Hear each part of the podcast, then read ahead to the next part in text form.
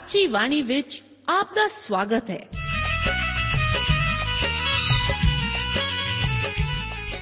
प्रिय श्रोता ਇਹ ਸਾਚੀ ਬਾਣੀ ਕੀ ਹੈ? ਹੋਰ ਇਹ ਸਾਨੂੰ ਕਿੱਥੇ ਮਿਲੂਗੀ? ਇਹ ਸਾਚੀ ਬਾਣੀ ਦਾ ਸਾਡੇ ਜੀਵਨ ਵਿੱਚ ਲਾਭ ਕੀ ਹੈ? ਇਹਦਾ ਸਾਡੇ ਜੀਵਨ ਵਿੱਚ ਮੋਲ ਕੀ ਹੈ? ਇਹ ਸਾਰੇ ਪ੍ਰਸ਼ਨਾਂ ਦਾ ਉੱਤਰ ਸਾਨੂੰ ਇੱਕੋ ਹੀ ਜਗ੍ਹਾ ਲੱਭ ਸਕਦਾ ਹੈ ਤੇ ਉਹ ਹੈ ਜੀਵਤ ਵਚਨ ਧਰਮ ਸ਼ਾਸਤਰ ਬਾਈਬਲ।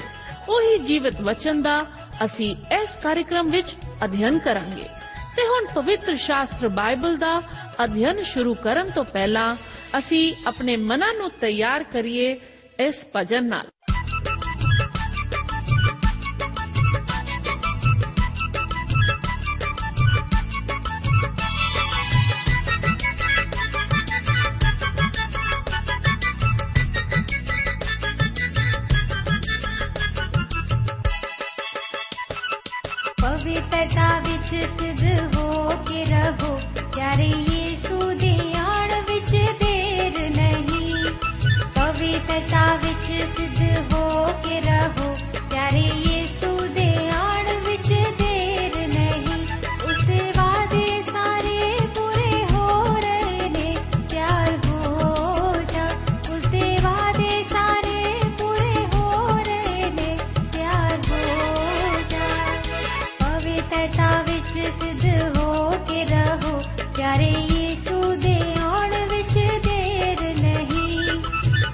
ਕਤਾ ਵਿੱਚ ਸਿੱਧ ਹੋ ਕੇ ਰਹੋ। ਪਿਆਰੇ ਯੀਸੂ ਦੇ ਆਉਣ ਵਿੱਚ ਦੇਰ ਨਹੀਂ।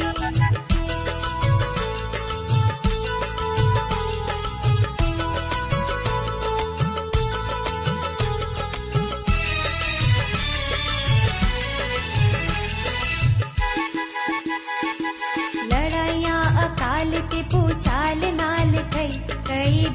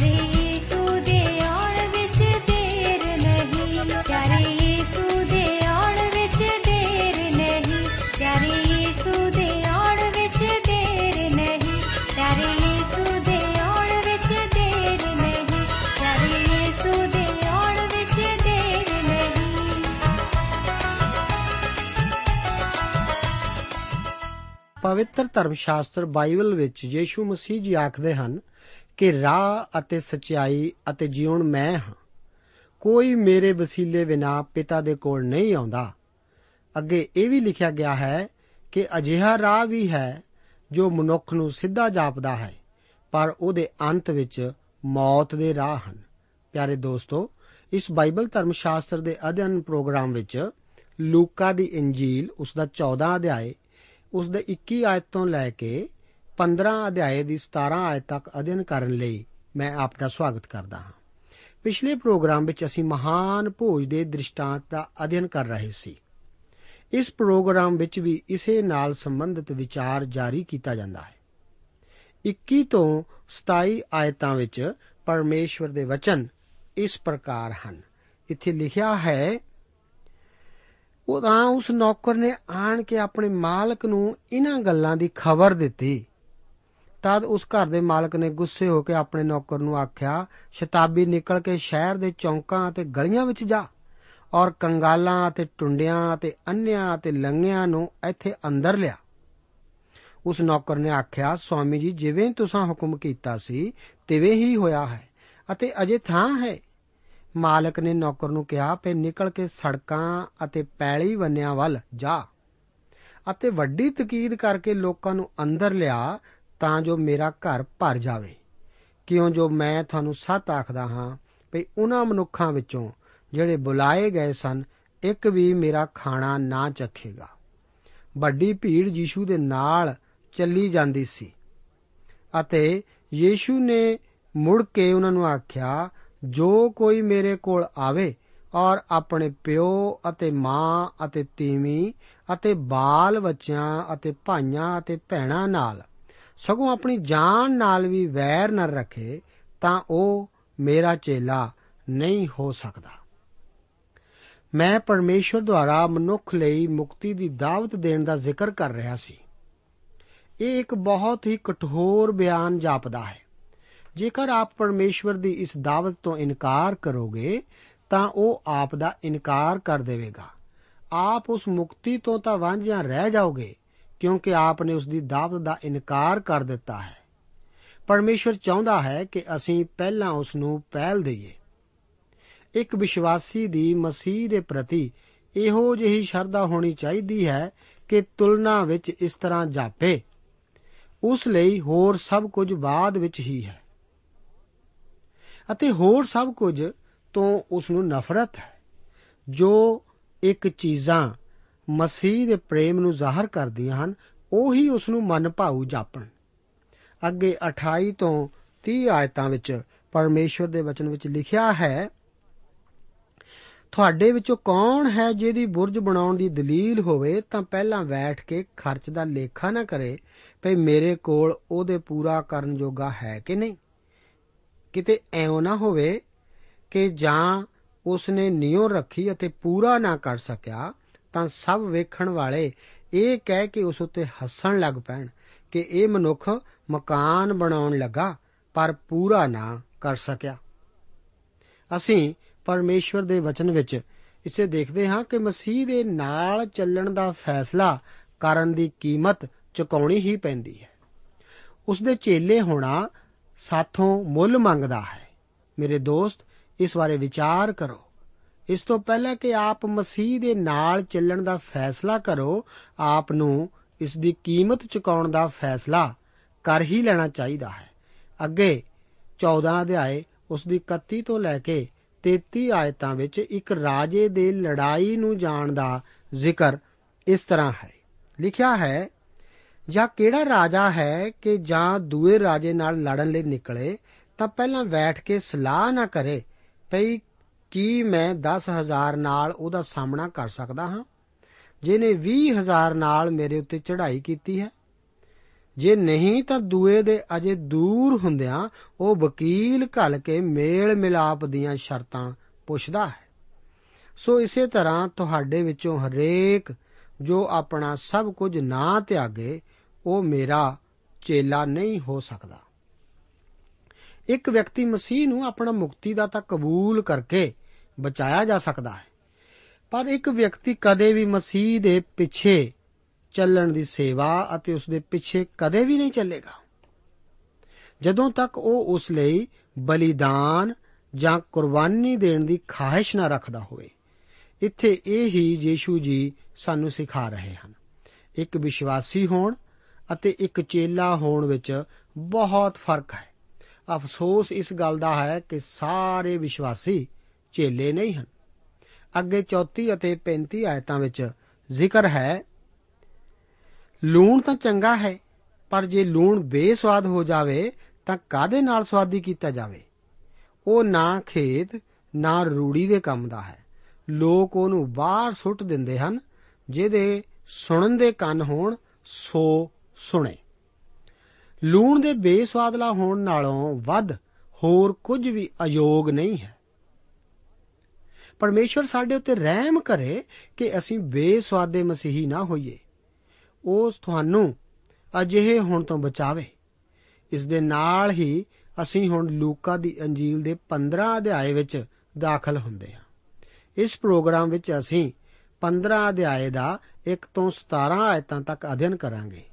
ਹੁਣ ਸਭ ਤੋਂ ਵੱਧ ਪਸੰਦ ਕੀਤੇ ਜਾਣ ਵਾਲੇ ਦ੍ਰਿਸ਼ਟਾਂਤ ਵੱਲ ਆ ਰਹੇ ਹਾਂ ਜਿਸ ਨੂੰ ਆਮ ਕਰਕੇ ਅੜਾਊ ਪੁੱਤਰ ਦੇ ਦ੍ਰਿਸ਼ਟਾਂਤ ਦੇ ਨਾਂ ਨਾਲ ਜਾਣਿਆ ਜਾਂਦਾ ਹੈ।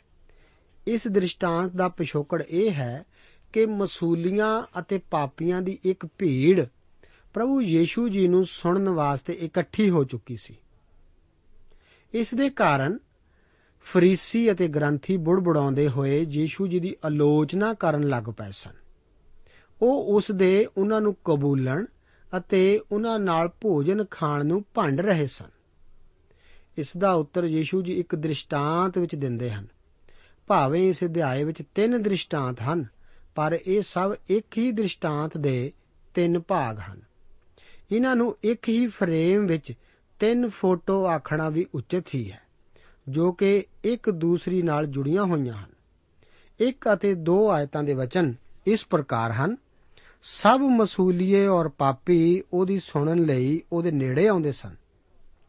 ਅਤੇ ਫਰੀਸੀ ਔਰ ਗ੍ਰੰਥੀ ਦੋਵੇਂ ਬੁੜਬੁੜਾ ਕੇ ਬੋਲੇ, ਭਈ, ਇਹ ਤਾਂ ਪਾਪੀਆਂ ਨੂੰ ਕਬੂਲ ਕਰਦਾ ਅਤੇ ਉਹਨਾਂ ਨਾਲ ਖਾਂਦਾ ਹੈ।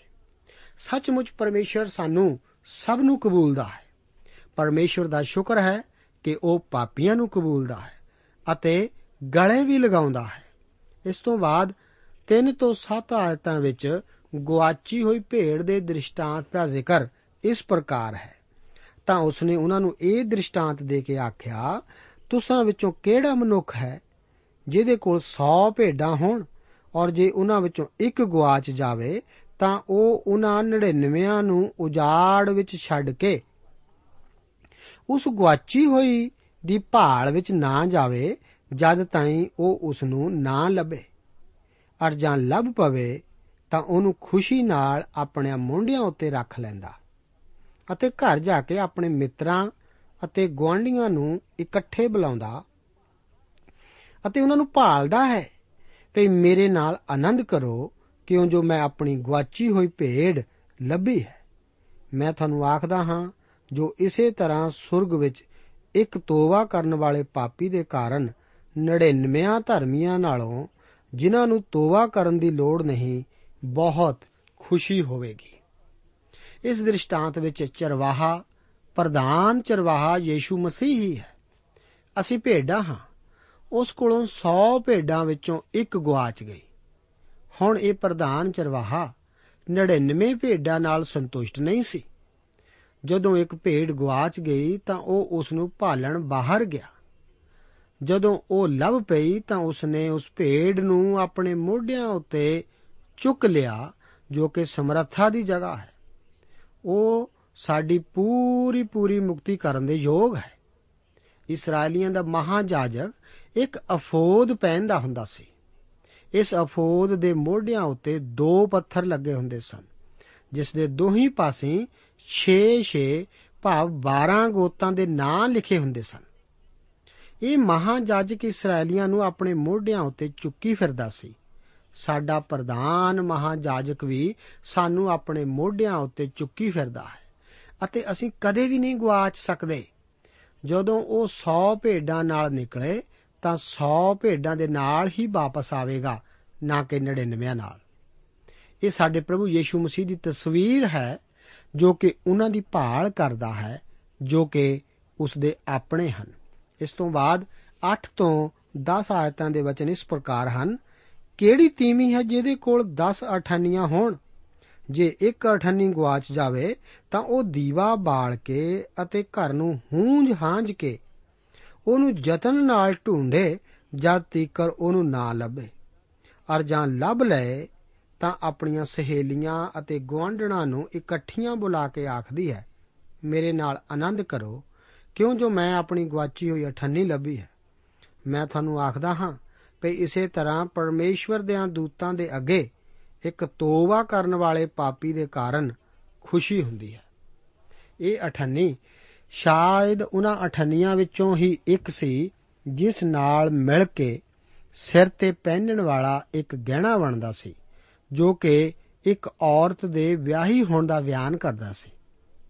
ਇਸ ਦਾ ਗਵਾਚਣਾ ਵਿਆਹ ਦੀ ਮੁੰਦਰੀ ਦੇ ਕਿਸੇ ਨਗ ਦੇ ਗਵਾਚਣ ਦੇ ਬਰਾਬਰ ਹੀ ਸੀ। ਇਸ ਦ੍ਰਿਸ਼ਟਾਂਤ ਵਿੱਚ ਇਹ ਔਰਤ ਪਵਿੱਤਰ ਆਤਮਾ ਨੂੰ ਦਰਸਾਉਂਦੀ ਹੈ। ਜਿਸ ਦਾ ਕੰਮ ਇਹ ਨਿਸ਼ਚਿਤ ਕਰਨਾ ਹੈ ਕਿ ਹਰੇਕ ਜੋ ਲਾੜੇ ਨਾਲ ਜੁੜਿਆ ਹੋਇਆ ਹੈ, ਉਹ ਸ਼ਾਦੀ ਵਿੱਚ ਹਾਜ਼ਰ ਹੋਵੇ। ਹਰ ਸਿੱਕਾ ਆਪਣੀ ਆਪਣੀ ਜਗ੍ਹਾ ਦੇ ਉੱਤੇ ਰਹੇ, ਕਿਉਂਕਿ ਹਰ ਇੱਕ ਉਸ ਦੀ ਨਜ਼ਰ ਵਿੱਚ ਬਹੁਮੁੱਲਾ ਹੈ। ਇਸ ਤੋਂ ਅੱਗੇ 11 ਤੋਂ 20 ਆਇਤਾਂ ਵਿੱਚ ਦੋ ਗਵਾਚੇ ਹੋਏ ਪੁੱਤਰਾਂ ਦਾ ਦ੍ਰਿਸ਼ਟਾਂਤ ਹੈ। ਪਰ ਅਸੀਂ ਅੱਜ ਦੇ ਇਸ ਪ੍ਰੋਗਰਾਮ ਵਿੱਚ 11 ਤੋਂ 17 ਆਇਤਾਂ ਤੱਕ ਹੀ ਅਧਿਨ ਕਰਾਂਗੇ। ਆਓ ਅਸੀਂ ਵਚਨ ਦੇ ਇਸ ਭਾਗ ਨੂੰ ਵੀ ਪੜ੍ਹਦੇ ਹਾਂ। ਫਿਰ ਉਸਨੇ ਕਿਹਾ, ਇੱਕ ਮਨੁੱਖ ਦੇ ਦੋ ਪੁੱਤਰ ਸਨ ਅਤੇ ਉਹਨਾਂ ਵਿੱਚੋਂ ਛੋਟੇ ਨੇ ਪਿਓ ਨੂੰ ਆਖਿਆ, ਪਿਤਾ ਜੀ, ਮਾਲ ਦਾ ਜਿਹੜਾ ਹਿੱਸਾ ਮੈਨੂੰ ਪਹੁੰਚਦਾ ਹੈ, ਸੋ ਮੈਨੂੰ ਦੇ ਦਿਓ। ਤਾਂ ਉਸਨੇ ਉਹਨਾਂ ਨੂੰ ਪੂੰਜੀ ਵੰਡ ਦਿੱਤੀ। ਥੋੜੇ ਦਿਨਾਂ ਪਿੱਛੋਂ ਛੋਟਾ ਪੁੱਤਰ ਸਭੋ ਕੁਝ ਇਕੱਠਾ ਕਰਕੇ ਦੂਰ ਦੇਸ਼ ਨੂੰ ਚੱਲਿਆ ਗਿਆ ਔਰ ਉੱਥੇ ਆਪਣਾ ਮਾਲ ਬਦ ਚਲਣੀ ਨਾਲ ਉਡਾ ਦਿੱਤਾ। ਔਰ ਜਾਂ ਉਹ ਸਭ ਖਰਚ ਕਰ ਚੁੱਕਿਆ ਤਾਂ ਉਸ ਦੇਸ਼ ਵਿੱਚ ਵੱਡਾ ਕਾਲ ਪੈ ਗਿਆ ਅਤੇ ਉਹ ਮੁਹਤਾਜ ਹੋਣ ਲੱਗਾ।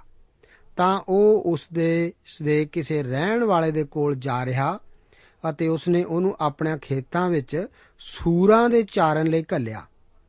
ਔਰ ਉਹ ਇਹਨਾਂ ਛਿੱਲੜਾਂ ਨਾਲ ਜਿਹੜੇ ਸੂਰ ਖਾਂਦੇ ਸਨ, ਆਪਣਾ ਢਿੱਡ ਭਰਨਾ ਚਾਹੁੰਦਾ ਸੀ। ਪਰ ਕਿੰਨੇ ਉਹਨੂੰ ਕੁਝ ਨਾ ਦਿੱਤਾ।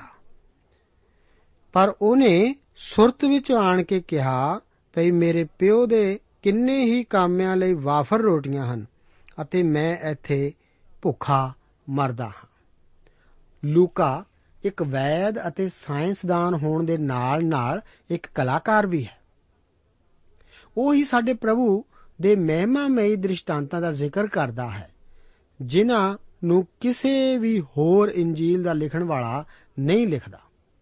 ਸ਼ੁਰੂ ਵਿੱਚ ਅਸੀਂ ਇੱਕ ਪਿਤਾ ਦੇ ਮਹਿਮਾਮਈ ਘਰ ਬਾਰੇ ਪੜ੍ਹਦੇ ਹਾਂ, ਜਿਸ ਵਿੱਚ ਕਿ ਸਵਰਗੀ ਪਿਤਾ ਦੇ ਘਰ ਦਾ ਜ਼ਿਕਰ ਹੀ ਹੈ। ਇਸ ਘਰ ਵਿੱਚ ਸਾਰੀ ਤਰ੍ਹਾਂ ਦਾ ਆਰਾਮ, ਆਨੰਦ ਅਤੇ ਪਿਆਰ ਹੈ, ਜੋ ਕਿ ਕਿਸੇ ਵੀ ਘਰ ਵਿੱਚ ਪਾਇਆ ਜਾ ਸਕਦਾ ਹੈ। ਇਸ ਘਰ ਵਿੱਚ ਜਿਸ ਮਨੁੱਖ ਦਾ ਜ਼ਿਕਰ ਹੈ, ਉਹ ਸਵਰਗੀ ਪਿਤਾ ਹੀ ਹੈ। ਇਸ ਪਿਤਾ ਦੇ ਦੋ ਪੁੱਤਰ ਸਨ, ਇਹਦੇ ਹੋਰ ਵੀ ਪੁੱਤਰ ਸਨ, ਪਰ ਇਹ ਦੋ ਦਾ ਜ਼ਿਕਰ ਹੀ ਇੱਥੇ ਹੈ। ਇਹਨਾਂ ਵਿੱਚੋਂ ਇੱਕ ਨੂੰ ਛੋਟਾ ਪੁੱਤਰ ਅਤੇ ਦੂਸਰੇ ਨੂੰ ਵੱਡਾ ਪੁੱਤਰ ਕਿਹਾ ਗਿਆ ਹੈ। ਅਸੀਂ ਇਸ ਸੁੰਦਰ ਘਰ ਨੂੰ ਦੇਖਦੇ ਹਾਂ, ਜਿਸ ਵਿੱਚ ਪਿਤਾ ਅਤੇ ਦੋ ਲੜਕੇ ਇਸ ਦੇ ਸਾਹਮਣੇ ਖੜੇ ਹਨ। ਹੁਣ ਸਾਡੇ ਪ੍ਰਭੂ ਜੀ ਕੁਝ ਹੋਰ ਅੱਗੇ ਇਸ ਤਸਵੀਰ ਵਿੱਚ ਜੋੜ ਰਹੇ ਹਨ। ਇਸ ਖੂਬਸੂਰਤ ਘਰ ਵਿੱਚ ਇਹ ਛੋਟਾ ਪੁੱਤਰ ਇੱਕ ਬਹੁਤ ਹੀ ਅਜੀਬ ਕੰਮ ਕਰਦਾ ਹੈ। ਉਹ ਕਹਿੰਦਾ ਹੈ ਕਿ ਮੈਂ ਅਨੁਸ਼ਾਸਨ ਨਾਲ ਤੰਗ ਆ ਗਿਆ ਹਾਂ। ਮੈਨੂੰ ਇਹ ਘਰ ਪਸੰਦ ਨਹੀਂ ਹੈ। ਮੈਂ ਤਾਂ ਇਸ ਤੋਂ ਬਾਹਰ ਖੂਬਸੂਰਤ ਮੈਨੂੰ ਜਾਪਦਾ ਹੈ। ਮੈਂ ਨਹੀਂ ਜਾਣਦਾ ਕਿ ਇਹਦਾ ਕੀ ਕਾਰਨ ਹੈ, ਪਰ ਇਹ ਸੱਚ ਹੀ ਹੈ ਕਿ ਦੂਸਰੀ ਪੈਲੀ ਵਿੱਚ ਘਾਹ ਹਮੇਸ਼ਾ ਜ਼ਿਆਦਾ ਹਰਾ ਹੀ ਜਾਪਦਾ ਹੈ। ਇਸ ਲੜਕੇ ਨੇ ਸੋਚਿਆ ਕਿ ਜੇਕਰ ਮੈਂ ਇਸ ਘਰ ਵਿੱਚੋਂ ਕਿਸੇ ਤਰ੍ਹਾਂ ਬਾਹਰ ਨਿਕਲ ਜਾਵਾਂ, ਤਾਂ ਮੈਂ ਅਦਭੁਤ ਤਜਰਬੇ ਨੂੰ ਹਾਸਲ ਕਰ ਲਵਾਂਗਾ। ਉਹ ਪਿਤਾ ਤੋਂ ਦੂਰ ਹੋ ਕੇ ਸੰਗਤੀ ਨੂੰ ਗੁਆ ਬੈਠਾ। ਸੋ ਪਿਤਾ ਉਸ ਲੜਕੇ ਨੂੰ ਰਹਿਣ ਵਾਸਤੇ ਦੇ ਦਿੰਦਾ ਹੈ। ਇਹ ਲੜਕਾ ਆਪਣੀਆਂ ਜੇਬਾਂ ਪੈਸੇ ਨਾਲ ਭਰ ਕੇ ਬਾਹਰ ਚਲਾ ਜਾਂਦਾ ਹੈ, ਜੋ ਕਿ ਉਸਨੇ ਖੁਦ ਕੰਮ ਕਰਕੇ ਨਹੀਂ ਸੀ ਕਮਾਇਆ। ਇਹ ਸਭ ਉਸਦੇ ਪਿਤਾ ਦੀ ਖੁੱਲਦਿਲੀ ਦੇ ਕਾਰਨ ਹੀ ਸੀ। ਇਸ ਤਰ੍ਹਾਂ ਇਹ ਲੜਕਾ ਦੂਰ ਦੇਸ਼ ਨੂੰ ਜਾਣ ਲਈ ਆਪਣੀ ਯਾਤਰਾ ਸ਼ੁਰੂ ਕਰਦਾ ਹੈ। ਇਸ ਦੂਰ ਦੇਸ਼ ਵਿੱਚ ਇਸ ਲੜਕੇ ਨੇ ਉਹ ਸਭ ਕੁਝ ਪਾਇਆ ਜਿਸ ਨੂੰ ਇਹ ਸੰਸਾਰ ਇੱਕ ਚੰਗਾ ਸਮਾਂ ਕਹਿੰਦਾ ਹੈ। ਉਸਨੇ ਆਪਣੇ ਪੈਸੇ ਨਾਲ ਕਲੱਬਾਂ ਅਤੇ ਸੁਸਾਇਟੀਆਂ ਦਾ ਆਨੰਦ ਮਾਣਿਆ। ਪੈਸੇ ਨਾਲ ਆਪ ਦੇ ਚੰਗੇ ਦੋਸਤ ਵੀ ਬਣ ਜਾਂਦੇ ਹਨ। ਕੁਝ ਸਮਾਂ ਉਹ ਇਸੇ ਤਰ੍ਹਾਂ ਹੀ ਰਿਹਾ। ਇਸ ਦੂਰ ਦੇਸ਼ ਵਿੱਚ ਕੁਝ ਸਮੇਂ ਲਈ ਤਾਂ ਇਸ ਲੜਕੇ ਨੇ ਪਾਪ ਦਾ ਖੂਬ ਆਨੰਦ ਮਾਣਿਆ। ਪਰ ਅਸਲ ਵਿੱਚ ਇਸ ਲੜਕੇ ਨੇ ਕੀ ਕੀਤਾ? ਪ੍ਰਭੂ ਇੱਥੇ ਸਾਨੂੰ ਨਹੀਂ ਦੱਸਦਾ। ਪਰ ਇੱਕ ਦਿਨ ਉਸ ਦਾ ਪੈਸਾ ਖਤਮ ਹੋ ਗਿਆ। ਹੁਣ ਉਸ ਕੋਲ ਕੁਝ ਵੀ ਨਹੀਂ ਸੀ। ਹੁਣ ਉਹ ਦੂਰ ਦੇਸ਼ ਦਾ ਘਾਹ ਵੀ ਸੁੱਕਾ ਨਜ਼ਰ ਆਉਣ ਲੱਗਾ। ਉੱਥੇ ਅਕਾਲ ਪੈ ਗਿਆ ਅਤੇ ਇਸ ਲੜਕੇ ਨੂੰ ਸਮਝ ਨਹੀਂ ਆ ਰਿਹਾ ਸੀ ਕਿ ਹੁਣ ਉਹ ਕੀ ਕਰੇ। ਪਰ ਅਸਲ ਵਿੱਚ ਘਰ ਜਾਣ ਤੋਂ ਵੀ ਡਰਦਾ ਹੈ। ਉਹ ਉਦਾਸ ਹੈ। ਉਹ ਇੱਕ ਇਹੋ ਜਿਹਾ ਕੰਮ ਕਰਨ ਜਾ ਰਿਹਾ ਹੈ ਜੋ ਕਿ ਕੋਈ ਵੀ ਯਹੂਦੀ ਕਰਨਾ ਪਸੰਦ ਨਹੀਂ ਕਰੇਗਾ। ਉਸ ਨੂੰ ਕੰਮ ਨਹੀਂ ਸੀ ਮਿਲ ਰਿਹਾ। ਉਹ ਆਪਣੇ ਇੱਕ ਦੋਸਤ ਕੋਲ ਜਾ ਕੇ ਦੱਸਦਾ ਕਿ ਕਿਵੇਂ ਉਹ ਉਸ ਦੇ ਨਾਲ ਸ਼ਰਾਬ ਦਾ ਬਿੱਲ ਦਿੰਦਾ ਹੁੰਦਾ ਸੀ, ਜਦੋਂ ਉਸ ਕੋਲ ਪੈਸੇ ਸਨ। ਪਰ ਹੁਣ ਮੇਰੀ ਹਾਲਤ ਵਿਗੜ ਗਈ ਹੈ। ਕੀ ਤੂੰ ਮੈਨੂੰ ਕੋਈ ਕੰਮ ਦਿਲਾ ਸਕਦਾ ਹੈ? ਪਰ ਉਹ ਦੋਸਤ ਕਹਿੰਦਾ ਹੈ ਕਿ ਹੁਣ ਮੈਂ ਤੇਰਾ ਕੁਝ ਨਹੀਂ ਲੱਗਦਾ। ਤੂੰ ਮੇਰੇ ਅੱਗੋਂ ਚਲਾ ਜਾ। ਇਸ ਤਰ੍ਹਾਂ ਉਹ ਜਗ੍ਹਾ ਜਗ੍ਹਾ ਗਿਆ, ਉਸ ਦੇਸ਼ ਵਿੱਚ ਕੋਈ ਵੀ ਉਸ ਦਾ ਅਸਲੀ ਦੋਸਤ ਨਹੀਂ ਸੀ। ਫਿਰ ਉਹ ਇੱਕ ਸੂਰਾਂ ਨੂੰ ਪਾਲਣ ਵਾਲੇ ਵਿਅਕਤੀ ਕੋਲ ਗਿਆ। ਉਹ ਉਸ ਨੂੰ ਕੰਮ ਦੇਣ ਲਈ ਤਿਆਰ ਹੋ ਗਿਆ, ਪਰ ਉਸ ਨੇ ਕਿਹਾ, ਮੈਂ ਤੈਨੂੰ ਕੋਈ ਪੈਸਾ ਨਹੀਂ ਦੇ ਸਕਦਾ, ਕਿਉਂਕਿ ਮੇਰੀ ਵੀ ਹਾਲਤ ਖਰਾਬ ਹੈ, ਪਰ ਇੱਥੇ ਸੂਰਾਂ ਦੇ ਖਾਣੇ ਵਿੱਚੋਂ ਤੂੰ ਕੁਝ ਖਾ ਕੇ ਆਪਣਾ ਪੇਟ ਭਰ ਸਕਦਾ ਹੈ। ਉਹ ਸੱਚਮੁੱਚ ਇੰਨਾ ਗਿਰ ਚੁੱਕਾ ਸੀ। ਪ੍ਰਭੂ ਦੇ ਇਹਨਾਂ ਸ਼ਬਦਾਂ ਨੂੰ ਹਰ ਇੱਕ ਇਸرائیਲੀ ਕਿਆ ਫਰੀਸੀ ਤੇ ਕਿਆ ਮਸੂਲੀਆ ਜੋ ਵੀ ਸੁਣ ਰਿਹਾ ਸੀ ਨਾਰਾਜ਼ ਸੀ ਕਿਉਂਕਿ ਇੱਕ ਯਹੂਦੀ ਅਜਿਹਾ ਨਹੀਂ ਗਿਰ ਸਕਦਾ ਸੀ ਕਿ ਸੂਰਾਂ ਨਾਲ ਰਹੇ ਕਿਉਂਕਿ موسی ਦੀ ਸ਼ਰਾ ਇਸ ਨੂੰ ਮਨਾ ਕਰਦੀ ਸੀ ਪਰ ਇਸ ਲੜਕੇ ਦੀ ਹਾਲਤ ਸੱਚਮੁੱਚ ਇਹੋ ਜਿਹੀ ਸੀ ਕੋਈ ਝਟ ਕਹਿ ਸਕਦਾ ਹੈ ਕਿ ਇਹ ਤਸਵੀਰ ਹਾਂ ਇੱਕ ਪਾਪੀ ਦੀ ਹੈ ਜੋ ਕਿ ਜਲਦੀ ਹੀ ਬਚਾਇਆ ਜਾ ਰਿਹਾ ਹੈ ਪਰ ਇਹ ਤਸਵੀਰ ਅਸਲ ਵਿੱਚ ਇਸ ਤਰ੍ਹਾਂ ਦੀ ਨਹੀਂ ਹੈ ਮੈਂ ਆਪ ਨੂੰ ਦੱਸ ਦੇਵਾਂ ਕਿ ਜਦੋਂ ਇਹ ਲੜਕਾ ਆਪਣੇ ਪਿਤਾ ਦੇ ਘਰ ਵਿੱਚ ਪਿਤਾ ਦੀ ਸੰਗਤ ਵਿੱਚ ਰਹਿੰਦਾ ਸੀ ਉਹ ਉਸ ਦਾ ਪੁੱਤਰ ਸੀ ਜਿਸ ਬਾਰੇ ਕੋਈ ਪ੍ਰਸ਼ਨ ਨਹੀਂ ਕੀਤਾ ਜਾ ਸਕਦਾ ਪਰ ਦੂਰ ਦੇਸ਼ ਵਿੱਚ ਆਪਣਾ ਪੈਸਾ ਜਦੋਂ ਬਰਬਾਦ ਕਰ ਰਿਹਾ ਸੀ ਤਦ ਵੀ ਅਜੇ ਉਹ ਪੁੱਤਰ ਹੀ ਸੀ ਜੀ ਹਾਂ ਇਹੀ ਖੁਸ਼ਖਬਰੀ ਵੀ ਹੈ ਉਹ ਇਸ ਅੜਾਊ ਪੁੱਤਰ ਦੀ ਕਹਾਣੀ ਦੀ ਖੁਸ਼ਖਬਰੀ ਅੱਜ ਕਿੰਨੇ ਲੋਕਾਂ ਨੂੰ ਬਚਾ ਚੁੱਕੀ ਹੈ ਜ਼ਰੂਰੀ ਹੈ ਕਿ ਉਹ ਪ੍ਰਭੂ ਦੇ ਚਰਨਾਂ ਵਿੱਚ ਆ ਕੇ ਆਪਣੇ ਜੀਵਨ ਉਸ ਦੇ سپرد ਕਰ ਸਕਣ ਇਹ ਦ੍ਰਿਸ਼ਟਾਂਤ ਇਹ ਨਹੀਂ ਦੱਸਦਾ ਕਿ ਇੱਕ ਪਾਪੀ ਕਿਵੇਂ ਬਚ ਸਕਦਾ ਹੈ, ਪਰ ਇਹ ਪਿਤਾ ਦੇ ਦਿਲ ਉੱਤੇ ਪ੍ਰਕਾਸ਼ ਪਾਉਂਦਾ ਹੈ, ਜੋ ਕਿ ਇੱਕ ਪਾਪੀ ਨੂੰ ਸਿਰਫ ਬਚਾਉਂਦਾ ਹੀ ਨਹੀਂ, ਬਲਕਿ ਇੱਕ ਪੁੱਤਰ ਜੋ ਕਿ ਪਾਪ ਕਰਦਾ ਹੈ, ਉਸ ਨੂੰ ਵੀ ਵਾਪਸ ਆਉਣ ਤੇ ਕਬੂਲ ਕਰਦਾ ਹੈ। ਇੱਕ ਦੂਰ ਦੇਸ਼ ਵਿੱਚ ਉਸ ਦੇ ਕਿਸੇ ਵੀ ਦੋਸਤ ਨੇ ਉਸ ਨੂੰ ਕੁਝ ਨਹੀਂ ਸੀ ਦਿੱਤਾ। ਅਜਿਹਾ ਕਿਉਂ ਹੈ ਕਿ ਕਈ ਵਾਰ ਮਸੀਹੀ ਇਸ ਸੰਸਾਰ ਵਿੱਚ ਉਸ ਨੂੰ ਹੀ ਆਪਣਾ ਅਸਲੀ ਦੋਸਤ ਸਮਝਦੇ ਹਨ, ਜਦੋਂ ਕੋਈ ਉਸ ਨੂੰ ਪਾਪ ਵੱਲ ਲੈ ਜਾਂਦਾ ਹੈ ਅਤੇ ਉਸ ਨੂੰ ਪਰਮੇਸ਼ਰ ਤੋਂ ਦੂਰ ਲੈ ਜਾਂਦਾ ਹੈ। ਜੀ ਹਾਂ, ਵਿਸ਼ਵਾਸ ਵੀ ਇਹੋ ਜਿਹਾ ਹੀ ਸੋਚਣ ਲੱਗਦੇ ਹਨ। ਇਸ ਲੜਕੇ ਨੇ ਇਹ ਵੀ ਸੋਚਿਆ ਸੀ, ਇਹ ਲੜਕਾ ਆਪਣੇ ਪਿਤਾ ਤੋਂ ਦੂਰ ਹੀ ਦੂਰ ਜਾਂਦਾ ਰਿਹਾ, ਇਹਨਾਂ ਲੋਕਾਂ ਨੂੰ ਆਪਣੇ ਦੋਸਤ ਸਮਝ ਰਿਹਾ ਸੀ। ਪਰ ਮੈਂ ਆਪ ਨੂੰ ਦੱਸ ਦੇਵਾਂ ਕਿ ਇੱਕ ਦਿਨ ਅਜਿਹਾ ਆ ਗਿਆ, ਜਦੋਂ ਉਸ ਲੜਕੇ ਨੇ ਜਾਣ ਲਿਆ ਕਿ ਇਹ ਲੋਕ ਉਸ ਦੇ ਅਸਲ ਦੋਸਤ ਨਹੀਂ ਸਨ। ਕਿਸੇ ਨੇ ਵੀ ਉਸ ਨੂੰ ਕੁਝ ਨਾ ਦਿੱਤਾ। ਸਾਡਾ ਪ੍ਰਭੂ ਇਸੇ ਤਰ੍ਹਾਂ ਹੀ ਹਰ ਤਸਵੀਰ ਵਿੱਚ ਧੁੰਦਲੇਪਨ ਦਾ ਰੰਗ ਭਰਨ ਤੋਂ ਬਾਅਦ ਉਸ ਨੂੰ ਅਸਲੀ ਚਮਕੀਲੇ ਰੰਗਾਂ ਨਾਲ ਸਜਾਉਂਦਾ ਹੈ। ਕੀ ਆਪਨੇ ਕਦੇ ਇਸ ਤੇ ਧਿਆਨ ਦਿੱਤਾ ਹੈ ਕਿ ਪਰਮੇਸ਼ਵਰ ਹਮੇਸ਼ਾ ਇਸੇ ਤਰ੍ਹਾਂ ਹੀ ਚਿੱਤਰਕਾਰੀ ਕਰਦਾ ਹੈ? ਪ੍ਰਭੂ ਜੀ ਇਸ ਲੜਕੇ ਦੇ ਜੀਵਨ ਦੀ ਕਾਲੀ ਤਸਵੀਰ ਵਿੱਚ ਜਦੋਂ ਕਿ ਉਹ ਆਪਣੇ ਪਿਤਾ ਦੀ ਸੰਗਤੀ ਤੋਂ ਦੂਰ ਸੂਰਾਂ ਦੇ ਝੁੰਡ ਦੇ ਨਾਲ, ਕਾਲੀ ਨਾਲ ਆਪਣਾ ਘਰ ਛੱਡ ਵਹਿੰਦਾ ਹੈ, ਪ੍ਰਭੂ ਜੀ ਹੁਣ ਸਾਡੇ ਪ੍ਰਭੂ ਯੀਸ਼ੂ ਮਸੀਹ ਜੀ, ਇਸ ਵਿੱਚ ਇੱਕ ਚਮਕੀਲਾ ਰੰਗ ਭਰਨ ਜਾ ਰਹੇ ਹਨ। ਇਹ ਲੜਕਾ ਹੋਸ਼ ਵਿੱਚ ਆ ਗਿਆ। ਪਾਪ ਹਮੇਸ਼ਾ ਸਾਡੇ ਲਈ ਭਿਆਨਕ ਸਥਿਤੀਆਂ ਪੈਦਾ ਕਰਦਾ ਹੈ। ਇਹ ਸੰਸਾਰ ਨੂੰ ਇੱਕ ਗਲਤ ਅੰਦਾਜ਼ ਨਾਲ ਦਿਖਾਉਂਦਾ ਹੈ। ਇਹ ਸਾਨੂੰ ਇੱਕ ਗਲਤ ਰੋਸ਼ਨੀ ਦਿਖਾਉਂਦਾ ਹੈ। ਇਸ ਸੰਸਾਰ ਦੇ ਭੋਗ ਵਿਲਾਸ ਨੂੰ ਇੱਕ ਗਲਤ ਨਜ਼ਰੀਏ ਨਾਲ ਸਾਨੂੰ ਦਿਖਾਉਂਦਾ ਹੈ। ਅਤੇ ਜਦੋਂ ਅਸੀਂ ਪਾਪ ਕਰਦੇ ਹਾਂ, ਤਾਂ ਆਪ ਨਜ਼ਰ ਦੀ ਸਫ਼ਾਈ ਵੀ ਖੋ ਬੈਠਦੇ ਹਾਂ। ਜਦੋਂ ਇਹ ਲੜਕਾ ਆਪਣੇ ਘਰ ਵਿੱਚ ਸੀ, ਤਾਂ ਇਸ ਨੂੰ ਦੂਰ ਦੇਸ਼ ਬਹੁਤ ਚੰਗਾ ਜਾਪਦਾ ਸੀ। ਉਸ ਨੂੰ ਉਸ ਦੇਸ਼ ਵਿੱਚ ਘਾਹ ਜ਼ਿਆਦਾ ਹਰਾ ਅਤੇ ਮਜ਼ਾਕ ਬਹੁਤ ਰੋਚਕ ਲੱਗਦਾ ਸੀ। ਪਰ ਹੁਣ ਉਹ ਹੋਸ਼ ਵਿੱਚ ਆ ਗਿਆ। ਪਹਿਲਾ ਕੰਮ ਜੋ ਉਸਨੇ ਕੀਤਾ ਸੀ ਕਿ ਉਹ ਆਪਣੀ ਅਕਲ ਦਾ ਇਸਤੇਮਾਲ ਕਰਕੇ ਸੋਚਣ ਲੱਗਾ। ਉਸਨੇ ਕਿਹਾ, ਮੈਂ ਆਪਣੇ ਪਿਤਾ ਦਾ ਪੁੱਤਰ ਹਾਂ। ਮੈਂ ਇੱਥੇ ਇੱਕ ਦੂਰ ਦੇਸ਼ ਵਿੱਚ ਹਾਂ। ਸੂਰਾਂ ਨਾਲ ਰਹਿ ਰਿਹਾ ਹਾਂ। ਪਿੱਛੇ ਮੇਰੇ ਪਿਤਾ ਦੇ ਘਰ ਵਿੱਚ ਨੌਕਰ ਵੀ ਮੇਰੇ ਨਾਲੋਂ ਚੰਗੀ ਹਾਲਤ ਵਿੱਚ ਰਹਿ ਰਹੇ ਹਨ ਅਤੇ ਮੈਂ ਤਾਂ ਉਸ ਦਾ ਪੁੱਤਰ ਹਾਂ। ਜਦੋਂ ਉਹ ਇਸ ਤਰ੍ਹਾਂ ਸੋਚਣ ਲੱਗਾ ਤਾਂ ਉਸ ਨੂੰ ਸਮਝ ਵੀ ਆਉਣ ਲੱਗ ਪਈ। ਹੁਣ ਉਹ ਇੱਕ ਸਮਝਦਾਰ ਦੀ ਤਰ੍ਹਾਂ ਕਿਰਿਆਸ਼ੀਲ ਵੀ ਹੋਣ ਲੱਗ ਪਿਆ। ਪਿਆਰੇ ਦੋਸਤੋ, ਸੱਚਮੁੱਚ ਅਜਿਹਾ ਮਾਰਗ ਵੀ ਹੈ ਜੋ ਮਨੁੱਖ ਨੂੰ ਸਿੱਧਾ ਜਾਪਦਾ ਹੈ, ਪਰ ਉਹਦੇ ਅੰਤ ਵਿੱਚ ਮੌਤ ਦੇ ਰਾਹ ਹਨ। ਅਗਲੇ ਪ੍ਰੋਗਰਾਮ ਵਿੱਚ ਉਡਾਊ ਪੁੱਤਰ ਬਾਰੇ ਜਾਣਨਾ ਅਸੀਂ ਜਾਰੀ ਰੱਖਾਂਗੇ। ਪ੍ਰਭੂ ਆਪ ਨੂੰ ਇਹਨਾਂ ਵਚਨਾਂ ਨਾਲ ਬਰਕਤ ਦੇ।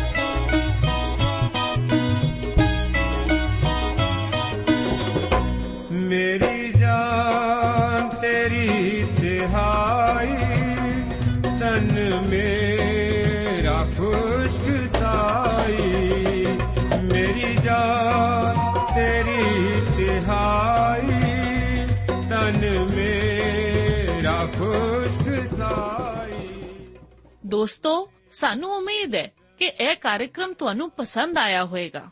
ਤੇ ਇਹ ਕਾਰਜਕ੍ਰਮ ਸੁਣ ਕੇ ਤੁਹਾਨੂੰ ਬਰਕਤਾਂ ਮਿਲੀਆਂ ਹੋਣਗੀਆਂ। ਜੇ ਤੁਸੀਂ ਇਹ ਕਾਰਜਕ੍ਰਮ ਦੇ ਬਾਰੇ ਕੁਝ ਪੁੱਛਣਾ ਚਾਹੁੰਦੇ ਹੋ, ਤੇ ਸਾਨੂੰ ਇਸ ਪਤੇ ਤੇ ਲਿਖੋ। Program Sachi Bani, post box number 1715 sector 36 Chandigarh 160036 ਪਤਾ ਇੱਕ ਵਾਰ ਫੇਰ ਸੁਣ ਲਓ। Program Sachi Bani post box number 1715 sector 36 Chandigarh 160036 ਸਾਡਾ ਈਮੇਲ ਪਤਾ ਹੈ punjabi ttb at twr.in ਪਤਾ ਇੱਕ ਵਾਰ ਫੇਰ ਸੁਣ ਲਓ punjabi ttb at twr.in ਹੁਣ ਸਾਡੇ ਪ੍ਰੋਗਰਾਮ ਦਾ ਸਮੇਂ ਸਮਾਪਤ ਹੁੰਦਾ ਹੈ। ਉਮੀਦ ਹੈ ਅਗਲੇ ਪ੍ਰੋਗਰਾਮ ਵਿੱਚ ਤੁਹਾਡੇ ਨਾਲ ਫੇਰ ਪੇਂਟ ਹੋਏਗੀ। ਰੱਬ ਤੁਹਾਨੂੰ ਬਰਕਤ ਦੇ